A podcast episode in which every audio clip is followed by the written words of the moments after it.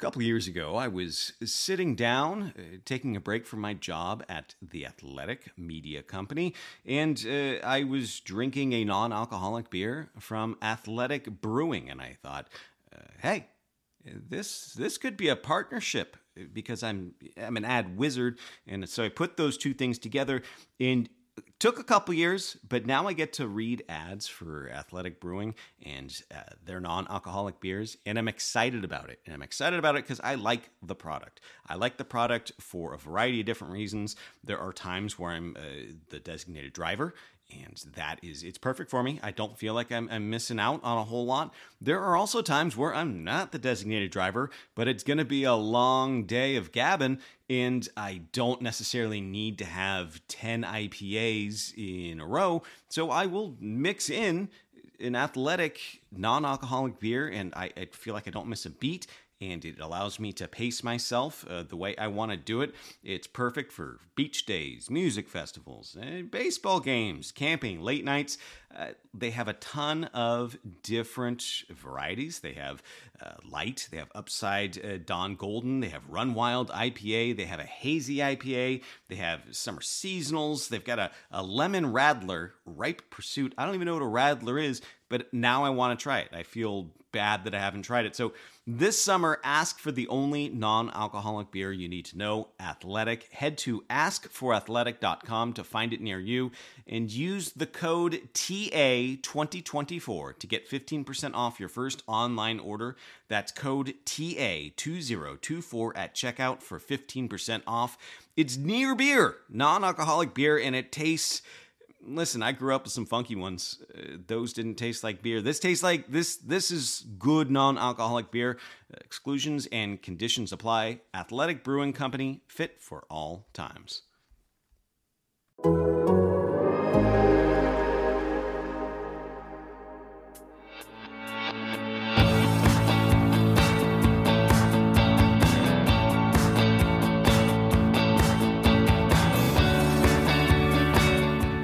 Hello, welcome back to Full Time with Meg Linehan. You are listening to a show all about women's soccer on the Athletic Podcast Network. I'm Meg, your host, and I'm a national staff writer at The Athletic, covering the N W S L and the U S Women's National Team.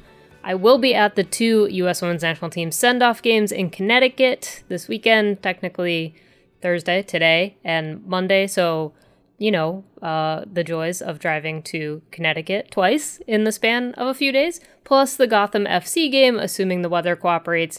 We've also had some wild N W S L action with the Orlando Pride, still at the top of the standings through June, and a ton of other news to boot. On today's episode, Katie Donovan of the Sports Innovation Lab is here to talk through their new report at The Fan Project, which asked fans to send in their social media data from Twitter and Facebook. And the team anonymized that data and compared it to other industry data and trends. And recently they released a major report detailing how to best invest in women's sports. And there's a lot to dig into. This episode is hopefully helpful if you have read the report or not. But I feel like if you are listening to this podcast, you at least have a passing interest in the future of women's sports. Data like this is definitely crucial to figuring out the next steps. Again, you've heard me talk a lot about that at The Athletic. Again, we've just hired a second full-time women's soccer writer. Part of that is because of the data. So before we get into all of this, again, your reminder to subscribe to The Athletic at the athletic dot com slash full time. We have so much in the works on so many different fronts, but with the Olympics coming up, we've got a ton planned, and we will be working closely with our U K desk to bring as much coverage of the women's tournament to you as possible. It is July. It's the perfect time to subscribe if you haven't already. the athletic dot com slash full time. Let's start with some news from last night. Olivia Moultrie has finally signed an N W S L contract with Portland Thorns F C, and it is for three years plus an option. This has been quite the legal saga, but the judge in the case gave a very clear deadline that would ensure Moultrie could get on a plane as the Thorns travel to Louisville for a game on Saturday, and she will actually be able to get on that plane. Paul Tenorio has been leading the way on the coverage on this one for us at The Athletic, and for more, we've got a headline, plus I popped on our breaking news podcast to explain it all. Angel City F C, it unveiled their new crest on Wednesday. Now, this one is obviously a little hard to explain in the podcast format, but Steph Young has the story at The Athletic. I highly recommend that you read it. The D A Z N has acquired the global rights to UEFA's Women's Champions League from twenty twenty-one until twenty twenty-five. For the first two seasons of the cycle, every single match from that new group stage on will be streamed live and free on YouTube. For the second two seasons from twenty twenty-three on, the D A Z N will shift games onto their O T T platform, but nineteen will still be streamed free on YouTube. I have plenty more on this at The Athletic. Now, last week it was all about the Olympics roster for the U S women's national team, and on Wednesday we started to hear some rumblings that the I O C has actually decided to change how they approach alternates for this tournament. According to reporting from the A P's Annie Peterson and Rob Harris, the roster will expand to twenty-two players, but it will still be limited to eighteen on game day rosters. This could mean, however, that Lynn Williams makes a game day roster if Tobin Heath isn't quite ready yet, or Katarina Macario steps in for Julie Arts. I asked U S Women's National Team head coach Vlatko Andonovski about this on Wednesday's Matchday Minus One Zoom. Here's what he had to say. Quote, "We got word from the I O C that we will have a little flexibility on the roster. We're very happy about it, and as of right now, we're just waiting to see a little more detail on what all of the rules and regulations are going to look like. So stay tuned." All right, Katie Donovan is the Vice President of Data and Insights for the Sports Innovation Lab. She's here to help walk us through the newest report, which is all about growing women's sports and was driven by all of this fan data they collected. So let's just dig right on in.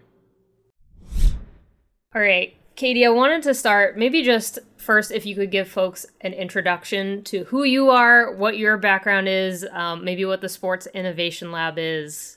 All of that kind of fun stuff just to kind of lay the groundwork for when we actually get to the Fan Project and this report. Absolutely. I am, so I will start with Sports Innovation Lab. We are a tech-focused um, organization that is really doing a lot of data analysis and understanding around how technology is changing fan behavior. So ultimately, we've been in the market for the past five-ish years, just shy of five years. Um, but a lot of the research, a lot of what we have implemented with everybody in the market from the N F L to Google to Coca-Cola to Nike, it's really, it's kind of, it's spanned the breadth of, of who interacts with the sports industry. Um, we are focused on giving them a lens into who their fan is, how their fan is behaving, and how they can translate that into revenue. Um, and then the quick and dirty on me and stepping into this role with them, I've been with Sports Innovation Lab um, just since January. So I am a ripe six months into it. Uh, lots of fun, but have spent the past fifteen plus years working in data technology um, through a number of different kind of avenues, whether that be through entertainment or music, Um, now coming into sports. And the last probably decade plus of that has really been focused on understanding and analyzing fan behavior, specifically in those different environments. So whether it was fans of SpongeBob when I was with Viacom for a few years, um, whether it is music fans when I worked with Spotify, um, or now sports fans. Um, and I started my own company, a nonprofit called She Is Sports, um, that focused on increasing fan engagement with women's sports, which was a very natural transition now into the work that I'm doing with Sports Innovation Lab.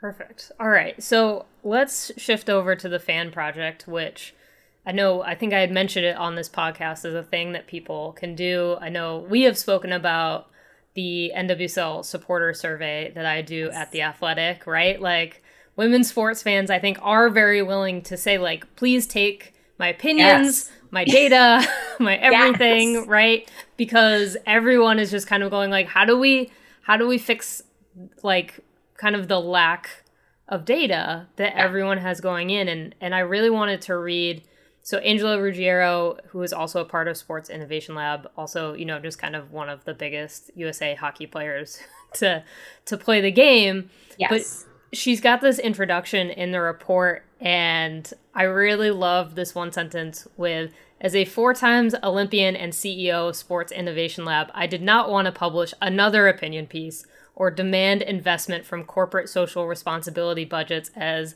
the, quote, right thing to do.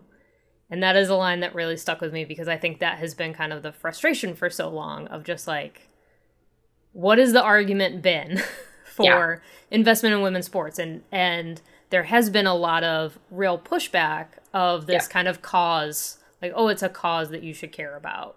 And so where do you think the Fan Project and this big report that that the group just released shifts now that narrative away from the right thing to do and just like, oh no, this is actually a thing that you should be doing because it makes sense?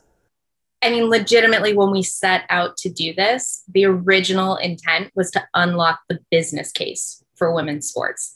For so many years, and you have been at the center of this and these conversations within the women's sports kind of side of the sports industry, a lot of the conversations have been based around anecdotal information, moments in time, rather than consistent and data-driven approaches to those conversations.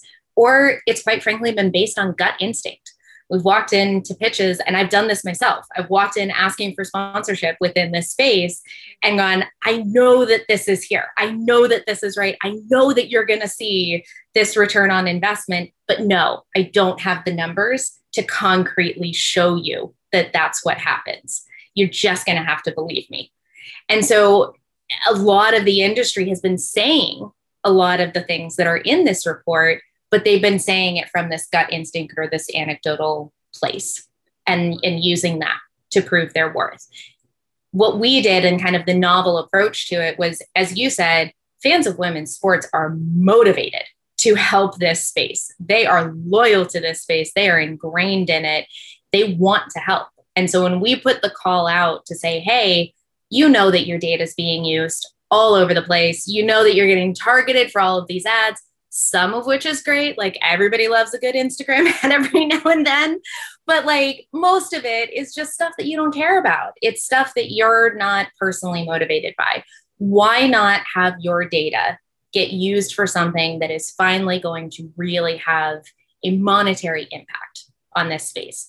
And they responded in hundreds, in, in literally ten million data points worth of response in just a very short amount of time. I mean, we were collecting data over about a two month period of time in total. Um, and, and to get that many data points, to be able to analyze that much, for us, this was a proof of concept to see if that response would come through. The fact that it did, the fact that we were able to analyze as much as we were, has now unlocked a massive opportunity and massive go forward for us to really take this to the next level. And that all harnesses around the business potential. In terms of the response that you got from fans, but also there were leagues and other kind of institutions as well that also partnered Yes. with Sports Innovation Lab. But were you surprised? I mean, I feel like probably neither of us were really surprised that this was happening, but just in terms of, I mean, the data goes back to two thousand seven, right? It seems like there was also a pretty even split between men and women in terms yes. of what you were able to to get. I know yeah. we're going to talk about demographics a little bit later on, but just in terms of response, was there anything that stood out to you from the actual data collection part of this process? The biggest surprise for me was genuinely how far back it went, um, and how robust the data was when we started looking back at those years, you know, five plus years back. Like I, and I've said this a couple of different times, like I for sure would have expected that just engagement two or three years ago, two thousand seventeen, two thousand eighteen, like we started to see this kind of real uptick in engagement with women's sports.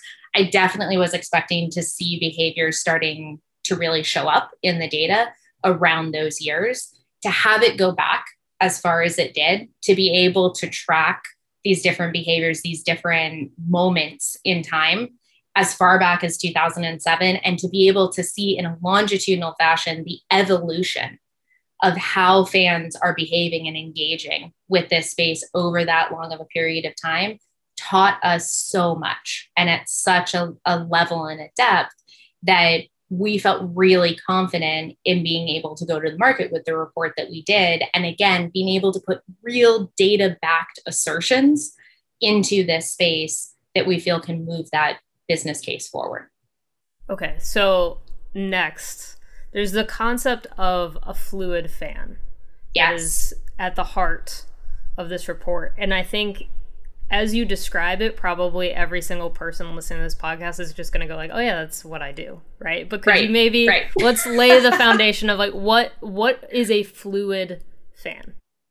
So a fluid fan is this concept of a fan that Sports Innovation Lab has actually been tracking for the past four years. And they put out their report on fluid fandom um, actually a couple years ago. So it's based on this ongoing research that they've done. The idea behind a fluid fan is that there's this evolution that has taken place in the marketplace where we've gone from kind of the early nineteen hundreds and this age of the local fan where you didn't really, there wasn't really broadcast T V. So you're really newspapers and radio as kind of your, your media forms, or otherwise you were going to the game. You were a local fan, you were going to your local team.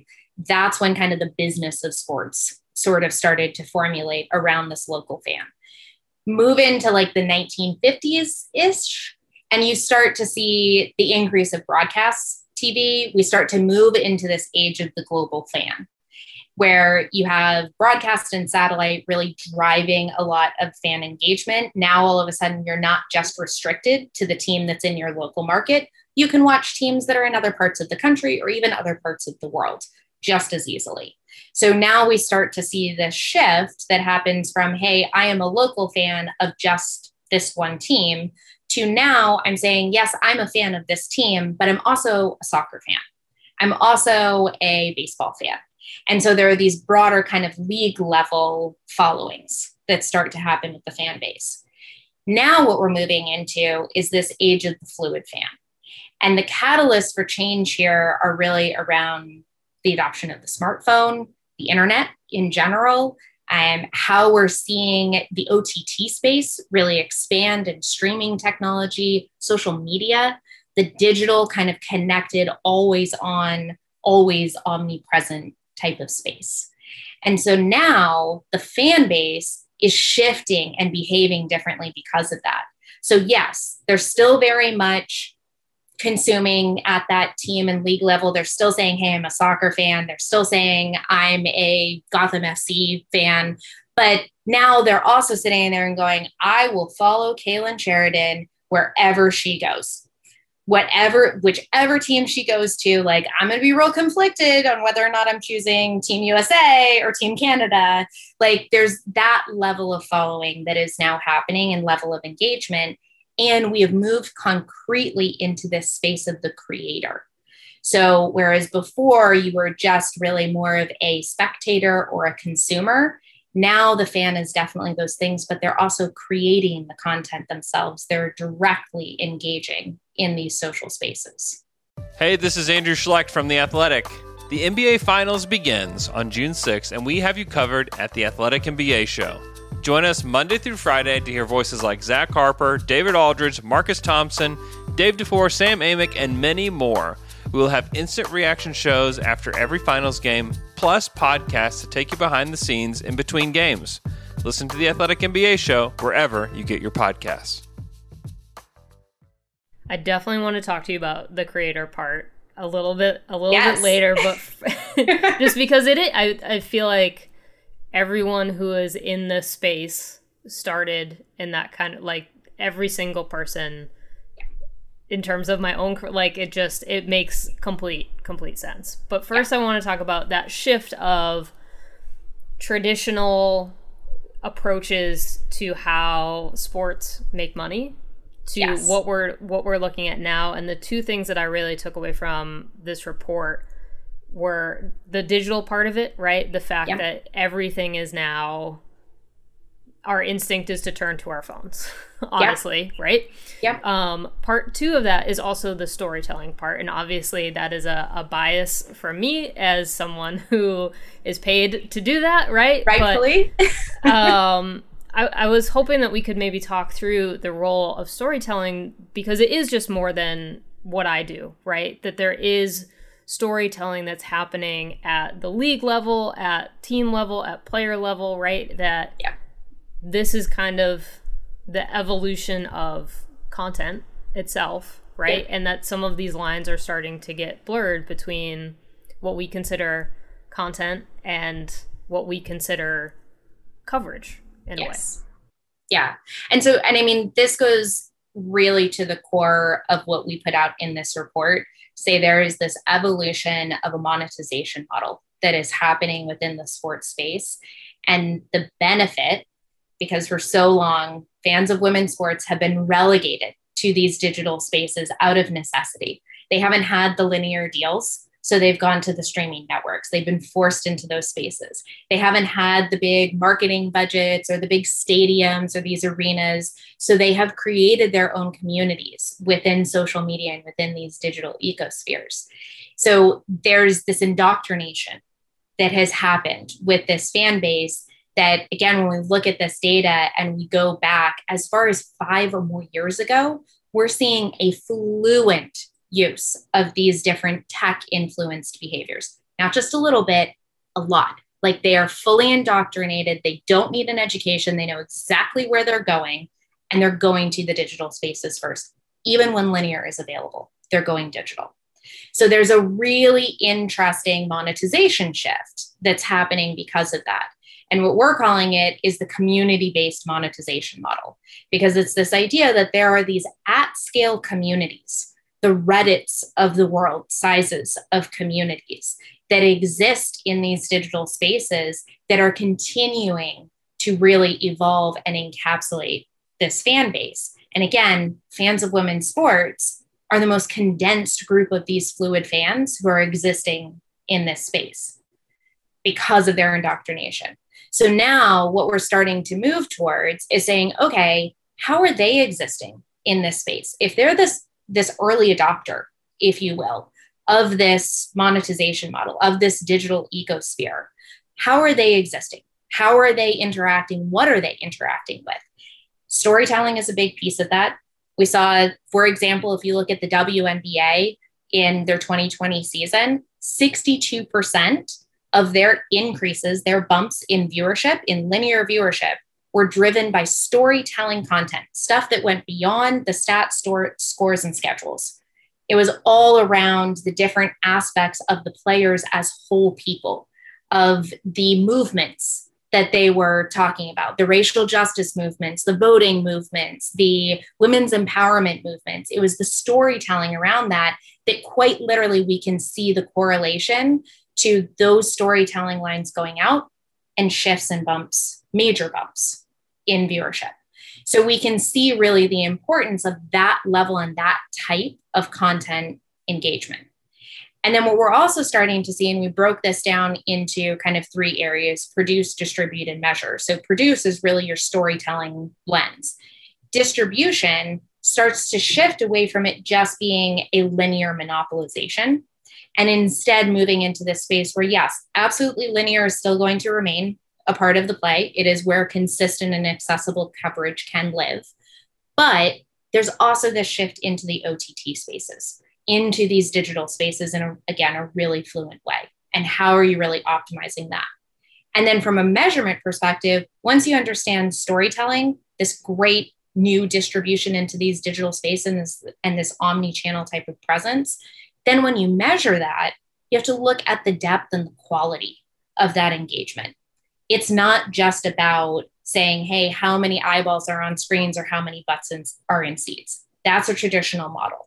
Instead, look at what is the quality of engagement? How are you connecting with purpose-driven or fan value alignment in order to really deepen the engagement? And that directly correlates to increased revenue, increased brand affinity. We have a number of different things within the report that kind of showed those upticks.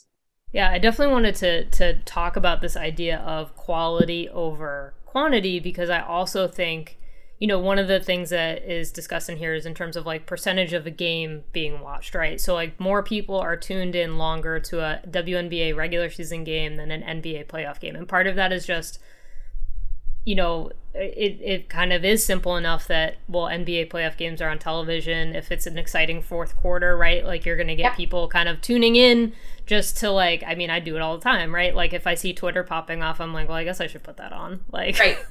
you know, right. like I, I guess I should know what is happening right at the moment. Um, but in terms of like the depth of people watching, but also I think one of the real things is for, you know, using an N B A example, right? Like, I grew up a Boston Celtics fan, so I'm going to be very engaged in watching Boston Celtics games. I still might not watch all four quarters, but like, it's going to be more than me tuning into, you know, the Hawks playing right now in the playoffs. Whereas I feel like, and this is again, like where we talk about this kind of anecdotal thing of, for N W S L people, for instance, they're gonna, if the if the game is on and it's on a time where it doesn't overlap with another game, they're probably gonna be tuning in. It's not just yes. like, oh, I'm gonna be watching my local team. It's, I will watch any team in this league and have an opinion. I will watch playoff games that are do not involve my team. I will watch the yeah. championship regardless of who's in it. Like, there is kind of this much wider approach to watching the league as a whole. And that is fluid fandom.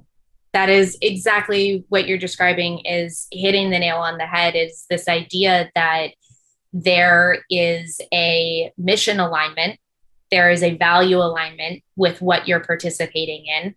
As a women's sports fan, I want to watch because I want to support women's sports as a whole. I want to support these athletes. I want to support the growth of the game. So there's that value alignment that, again, literally translates into dollars. We see, you know, thanks to our partners at Zoomf and, and some of the data that they supplied for the report, we can see that for brands that have sponsored those, those leagues or those teams, in almost every single case, they have twice the brand affinity with women's sports fans as they do with general sports fans. So take Budweiser, for example. They sponsored the N W S L. And in our data, that happened in twenty nineteen, directly after the Women's World Cup. In our data, we saw an instant jump in behaviors directly correlated to Budweiser, fans directly engaging with, buying, whatever it might be, with Budweiser. That jumped more than a thousand percent year on year. Like, that's an insane jump. And they had something like a two point four times brand affinity with N W S L fans versus what general fans, the general fan base has an affinity towards Budweiser. So there's this instant uptick for brands that engage in this space, because again, that loyalty, that fan base is the most fluid of all. And they are really looking at the entire women's sports ecosphere and going, I want to support that. I want to make sure that it has, it has my, my affiliation, my support behind it. Yeah. I think it's really interesting because, I mean, previously Budweiser had sponsored the national team, right? But that right. did not necessarily create the same response. It's not like Budweiser does not sponsor men's sports. They sponsor men's That's sports right. all over the place. all over right? the time. That's so right. It is really interesting to see that immediate shift of, even though previously, I mean, they were a longtime sponsor of the women's national team, right? And right. and this is kind of the storytelling of the Budweiser story, as they went, okay, well, how do we up the ante yes. ourselves, right?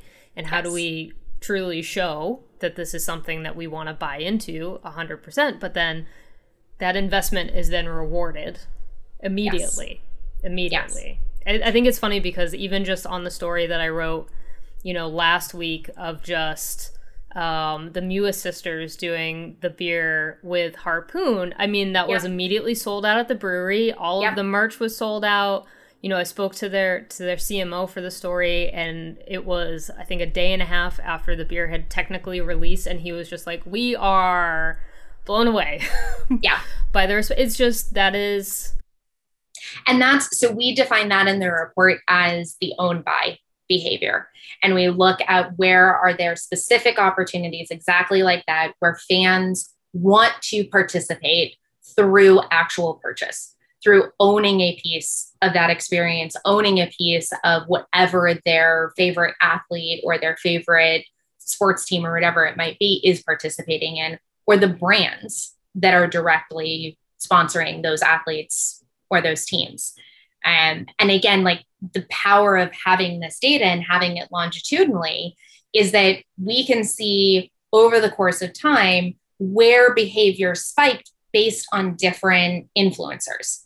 So, and I don't mean like people necessarily, like number of different markers or different points. So for example, And again, looking at the Women's World Cup, what we saw was that there was this massive spike in that own by behavior in the month after the tournament ended.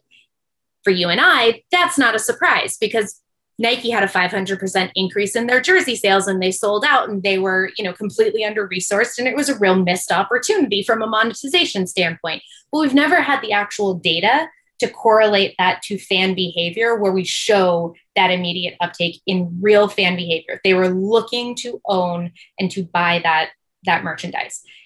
Now we have that. We can do the same thing. Like, we look at the W N B A during their bubble season last year. They actually had their biggest uptick during the season because they were doing a lot around their orange hoodie. They were doing a lot around the phenomenal partnership with the Say Her Name campaign and the Breonna Taylor support. There was a lot that they were doing around merchandise during the season. But what's interesting is that even then, when we look at that owned by behavior after the season, it still stayed up at about twice the rate that it was before the season started. So it's creating this continuous flow of behavior even after the season ends. And again, it's having that data that then can translate into, okay, brands, you can now plan appropriately if you're going to do a sponsorship or a partnership with women's sports. Here's what you need to consider in terms of how fans are going to react and behave, where you need to be considering your inventory and your inventory costs and associated planning around that, where you need to be considering your marketing dollars and how you appropriately spend before, during, or after, or even in between seasons or events. There's a number of different things that we can now really unlock with this data.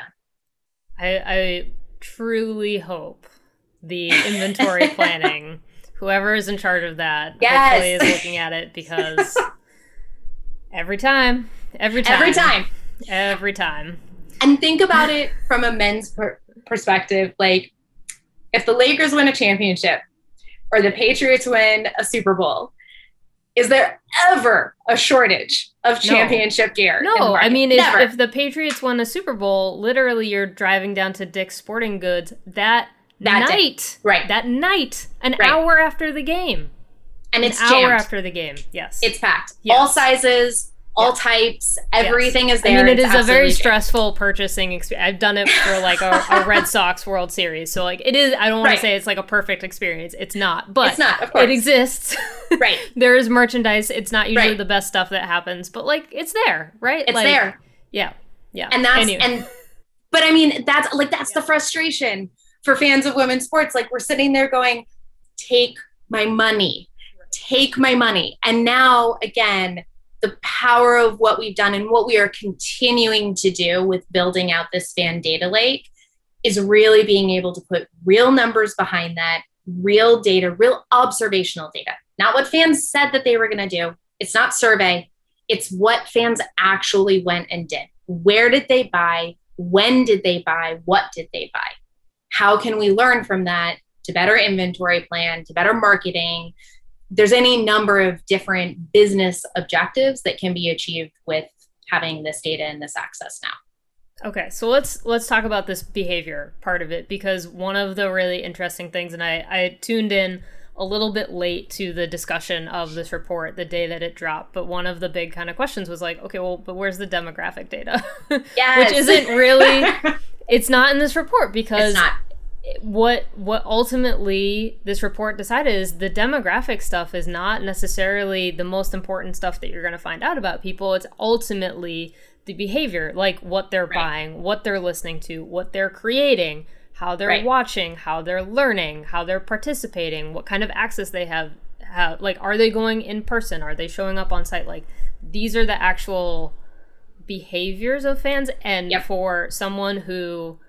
has read actually a, a lot of literature about fan behavior, this is like a giant shift in terms yes. of tossing out. I mean, when when they at when experts say like build your ideal audience, or what does your audience look like, right? Like, that's the exercise, and they want they yes. want you to create a a person and yes. say like, this person is wearing this a jersey, being. And like yes. yeah, exactly. But like yes. that is how most people who who work in this space expect you to think about audience is building a fictional person that you are targeting, and instead yes. of actually thinking about what is this person doing. Correct. And this, I want to say, it's a new concept for the sports industry. It is not a new concept for other industries. So this is literally this type of mood-based, moment-based behavioral understanding is exactly what I helped to build out at Spotify. So from a fan perspective within the music industry, it is a robust concept. It is something that, and it's not just Spotify, it's Apple Music, it's Pandora, it's Tidal, it's any of them are using this behavior first type of understanding to better connect with fans on their I platforms. I mean, that makes sense just from a, sorry to like really go on a Spotify tangent, yeah, but like, I mean, I, I think about Spotify Unwrapped, right? And how that That's it. everyone, every every single yep. year. I mean, I like I am one thousand percent and I'm a Spotify user. Like yep. that gets you, but also just like the the built playlist, like all of that stuff is going to be behavior based and not who is this, you know, mid thirties lesbian Correct. in New York City. Like they don't Correct. really care about that. They want to know like, what am I listening to right now? That's right. What what do you listen to in the morning? Like even the the recent thing of like, what makes you a unique listener? What are you combining exactly. that no one else is doing? Exactly. Yeah, that's not stuff. That's not a concept that has traveled into that's the right. sports realm. And it's it, that's exactly right. And it's starting to a part of what we have done with our clients. Even before my time with Sports Innovation Lab was through this kind of indoctrination of fluid fan behaviors and introducing this to a lot of the leaders in the industry who sit on our leadership board, who have already been clients with us. Like we've been teaching them about this behavior first approach. And um, so it's been implemented in, in different ways, like the N H L and what, what Heidi Browning does in terms of their fan approach is very behavior based. They still absolutely have a layer of demographic understanding that kind of plays a role, but they come at it from a behavior first approach. And that's a really important facet to this report is that we were very intentional about saying, look, if you understand the behaviors first, it's not to completely dismiss the demographics, like the behaviors of Gen Z versus the behaviors of your fifty plus year old fan are definitely going to be different. We acknowledge that. And as we continue to do work, there's really cool stuff that we have plans to kind of break down into those types of demographic breakdowns and analyze behaviors within different segments of the population, looking at, at behaviors in different ways. But for this initial report, for this foundational piece, it needed to be made really clear that when you do that fictional profile creation of your ideal fan, that fan doesn't exist. You're targeting all of these like super ideal characteristics, and then you plug it into your Facebook advertising or into your Google ads, and you hope for the best. And instead, what we're saying is, look, if you come at this from a behavior-based approach, and again, what other industries are already doing and doing it really well. So this exists in multi-billion dollar companies who have really harnessed this. If you do this well, then what you actually end up doing is connecting with the human behind the screen and understanding the moment and the mentality and the behavior that they're exhibiting at a given time allows you to then say, okay, I understand that you're at a game right now and you're probably feeling a sense of pride. You're probably wanting to cheer for you, you're not wanting to miss the game. So how can we use mobile first technology? How can we make concessions faster? How can we make your experience at the game a better overall experience? That all happens through behavioral understanding. I did want to obviously, uh, when I was reading this report for the first time, and I, I'm reading and I'm reading, and then I get to the behavior part, and then I was like, oh wait, The Athletic is here. Yes! So, and I was just like, let me send this to people right now. But I, I did want to talk through the the learning part of it, right? Because I yeah. think that that is, you know, they're, all of these kind of live in a cycle. Right? Yes. And some of them are happening at the same time. Some of them are happening at particular points, you know, whether it's at the game, before the game, after the game, some of them are happening at the exact same time, you know, like all of that kind yeah. of stuff. They're all interacting with each other, though. Yeah. And some people, I like, I personally do not bet on sports. I don't fundamentally understand it, but, you know, that could be happening at the exact same time yeah. as someone else being at a game, all of that yeah. kind of stuff. Yep. For the learning part of it, which I think is still a very crucial part of women's sports, yes. simply because, I mean, the four percent coverage number gets tossed around a lot. But yep. where did you see that intersecting with some of these other behaviors? So the learn one was really super interesting to us, because I think you're absolutely spot on, especially at this stage of women's women's sports growth.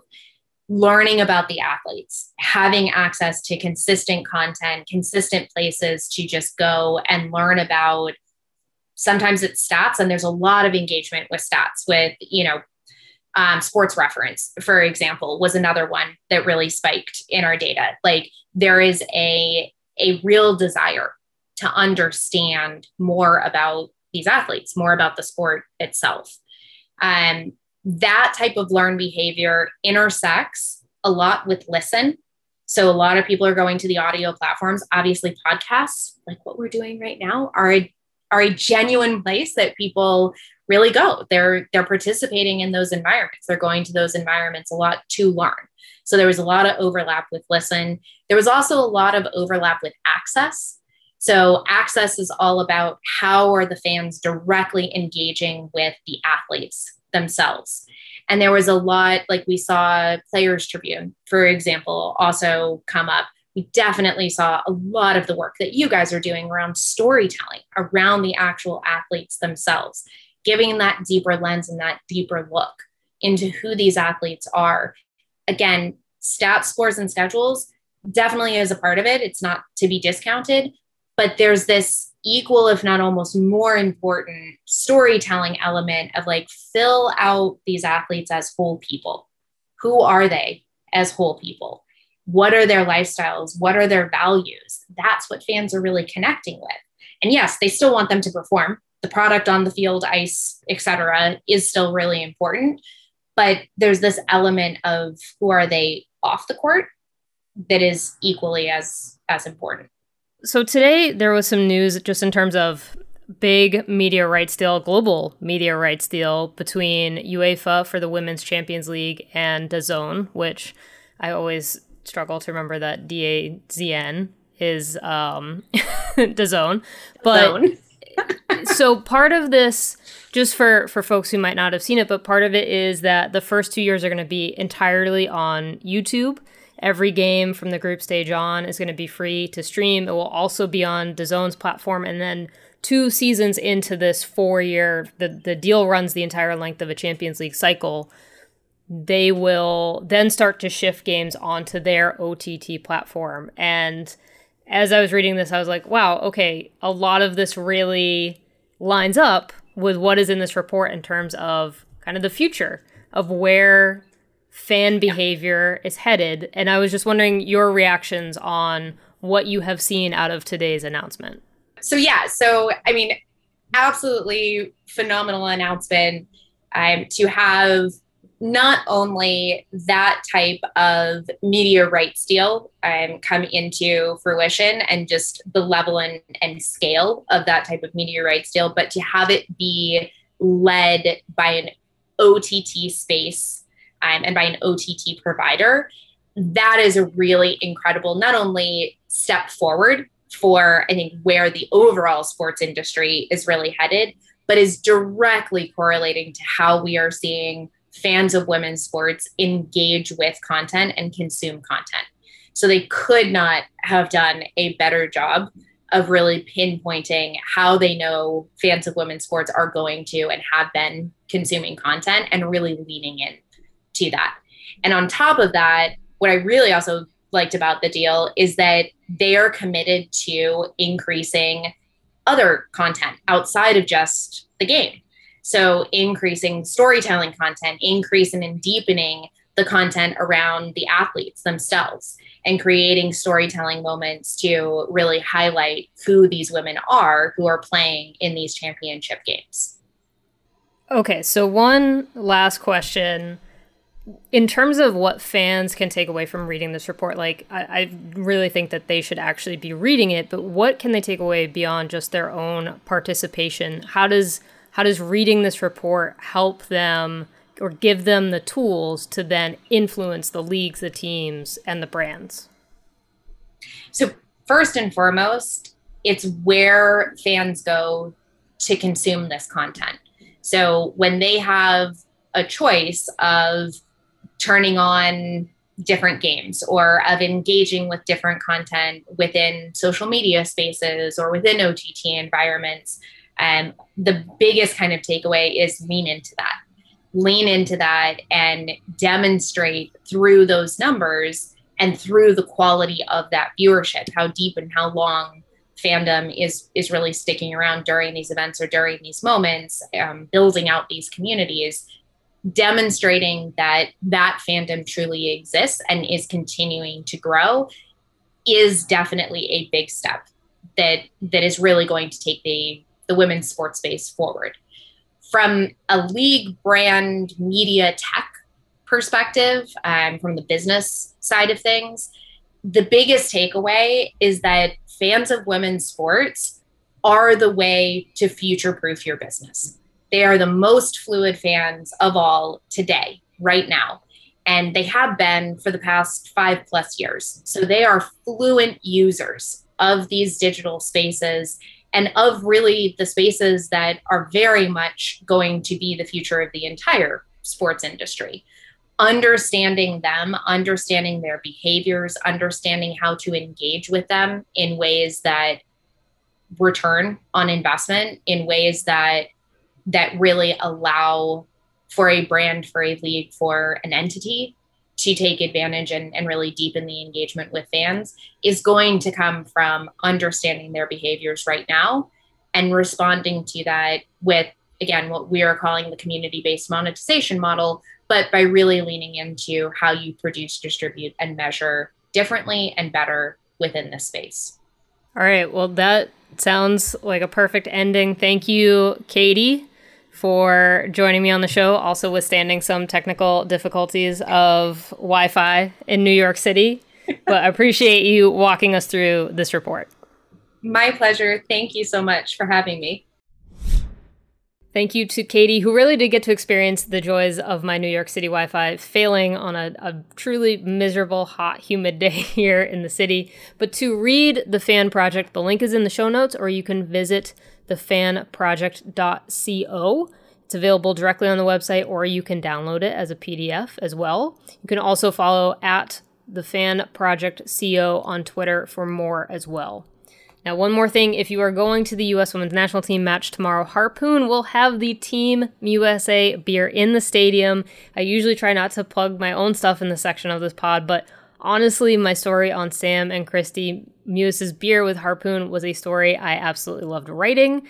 It is obviously the perfect intersection of my interests, plus I got a brewery, uh, a field trip to the brewery out of it to boot. Now, I'm not actually an I P A person, but it's not that hoppy. I promise. The citrus flavor definitely helps on that front, but to compare it to another Harpoon beer, since I love Flannel Friday, which is their big beer in the fall, it's right in that range of hoppiness. If you know what an I B U number is, Flannel Friday's thirty-five, Team U S A is forty. That is within, that is how I generally judge if I'm going to like a beer or not. Anything under fifty is usually safe for me. So I, it's not a big I P A profile by any stretch. Highly recommend giving it a try if they sell it in your area. Anyway, as always, the call the the home for the show is at full time pod dot com, where you can find links to all of the major podcast platforms. If you're enjoying the show, as always, your reminder that ratings and reviews on Apple Podcasts do really make a difference. And of course, one more call, subscribe to The Athletic, and you can support all of our women's soccer coverage. You can help with some of this data. Uh, that link is the athletic dot com slash full time. My name is Meg Linehan, and you have been listening to Full Time with Meg Linehan. You can always find me on Twitter and Instagram at It's Meg Linehan and my work at The Athletic. Full Time doesn't exist without the work and support of senior podcast producer Michael Zimmerman. From The Athletic, I'm Meg Linehan, and thank you for listening.